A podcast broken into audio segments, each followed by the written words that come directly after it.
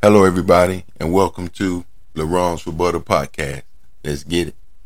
Well, it's a group thing. It's got a funky swing. Well, it's a group thing, a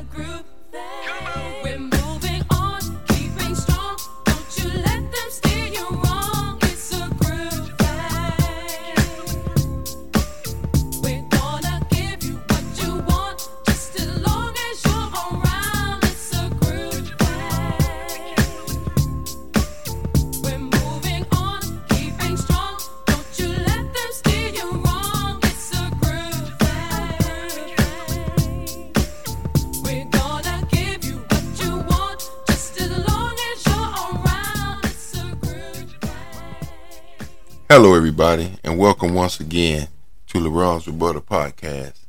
Thanks to each and every one of you that have taken the time out of your very busy schedule to be here with us today. You are greatly appreciated. We have a story today coming out of Houston, Texas.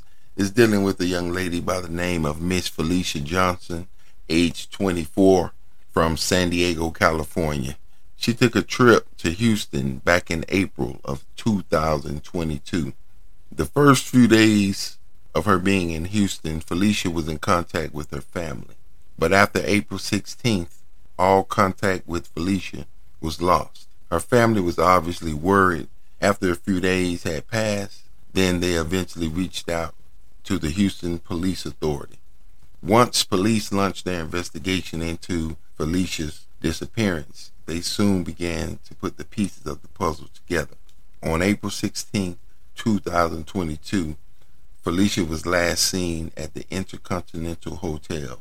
She got into an Uber that Houston police said was ordered by a man named Chawakaba Nwabado.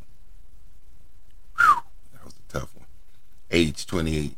Detectives said that he had responded to an ad that Felicia Johnson had placed online. It was an ad for an escort service. The Uber took Felicia to Mr. Nwabado's old address. Then he picked her up and took her to his actual apartment. This would be the last confirmation of Felicia being alive. From this point, she seemed to have disappeared.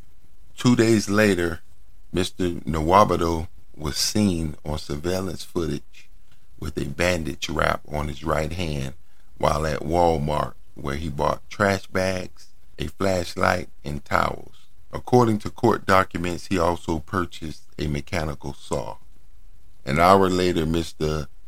Nawabado, his car is seen leaving the complex, and at about 5:12 a.m., Felicia's phone connects with a cell tower near where her family finds it in Bear Creek Park later that day. The next two days, Mr. Nawabado took money out and purchased more supplies such as towels and trash bags. His computer showed various searches for ways to destroy evidence, how to get rid of a body, how to permanently delete searches, and if police can check the cell phone records of a dead person. I don't know, sound like Mr. Nawabado had something serious going on, if you ask me. On May 13th, 2022, detectives got search warrants for Mr. Nuabado's car and apartment. Investigators found DNA that matched Miss Felicia Johnson.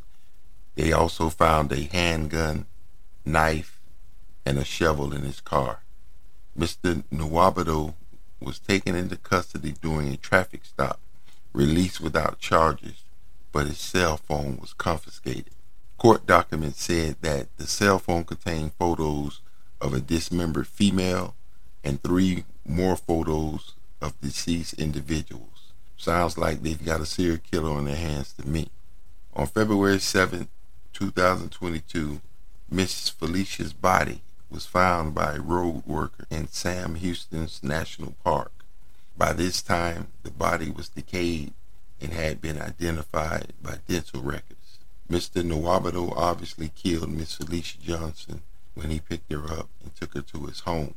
He has now been charged with murder and tampering with evidence in connection with Miss Felicia Johnson's death. He has been on the run ever since he was released after the traffic stop back in May of 2022.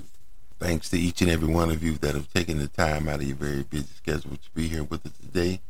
You are greatly appreciated. We ask that you like, share, and subscribe. God bless.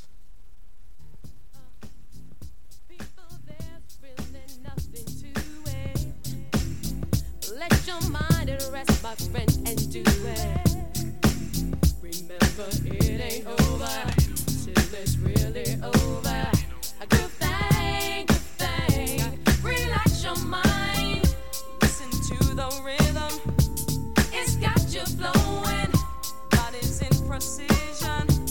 music.